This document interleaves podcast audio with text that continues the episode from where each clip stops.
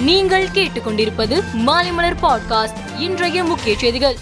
அதிமுக பொதுக்குழுவை எதிர்த்த வழக்கில் இருபத்தி மூன்று தீர்மானங்களை மட்டும் நிறைவேற்ற வேண்டும் என இரண்டு நீதிபதிகள் அமர்வு உத்தரவிட்ட நிலையில் அது மீறப்பட்டதாக அதிமுக பொதுக்குழு உறுப்பினர் சண்முகம் சென்னை உயர்நீதிமன்றத்தில் நீதிமன்ற அவமதிப்பு வழக்கு தொடர்ந்துள்ளார்.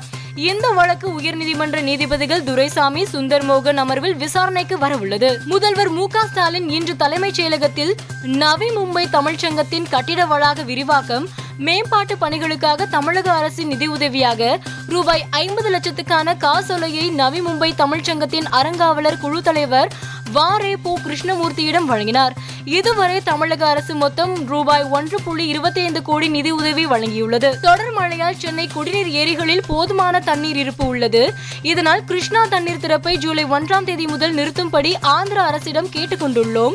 தற்போது ஏரியில் உள்ள தண்ணீரை வைத்து சென்னையில் எட்டு மாதத்துக்கு தட்டுப்பாடின்றி குடிநீர் விநியோகம் செய்ய முடியும் என நீர்வளத்துறை அதிகாரிகள் தெரிவித்தனர். மத்திய சுகாதாரத்துறை செயலாளர் ராஜேஷ் பூஷன் அனைத்து மாநில செயலாளர்களுக்கும் இன்று கடிதம் எழுதியுள்ளார். பண்டிகை காலம் வருவதால் கொரோனா பரவலை கட்டுப்படுத்த முன்னெச்சரிக்கை நடவடிக்கைகள் எடுக்க வேண்டும்.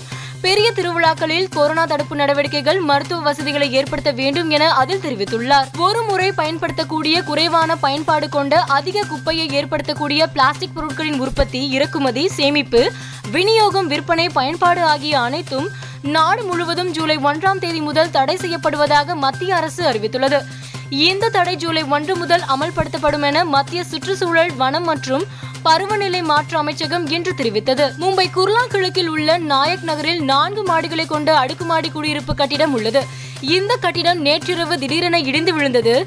தகவல் அறிந்து தீயணைப்பு படையினரும் போலீசாரும் சம்பவமிடம் விரைந்து சென்று மீட்பு பணியில் ஈடுபட்டனர்.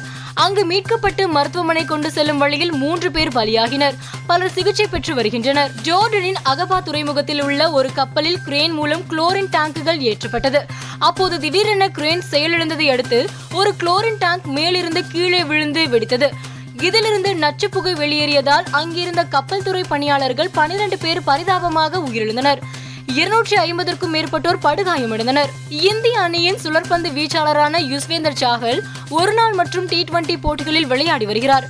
ஐபிஎல் போட்டியில் ராஜஸ்தான் அணிக்காக விளையாடி வரும் சாகல் ஐபிஎல் இரண்டாயிரத்தி இருபத்தி ரெண்டு சிறந்த பந்து வீச்சாளராக தேர்வானார். அயர்லாந்துக்கு எதிரான முதல் டி டுவெண்டி போட்டியில் ஆட்டநாயகன் விருது பெற்றார். இந்நிலையில் சாகல் இந்திய டெஸ்ட் அணியில் இடம்பெறுவார் என இங்கிலாந்து அணியின் முன்னாள் சுழற்பந்து வீச்சாளர் ஸ்வான் நம்பிக்கை தெரிவித்தார்.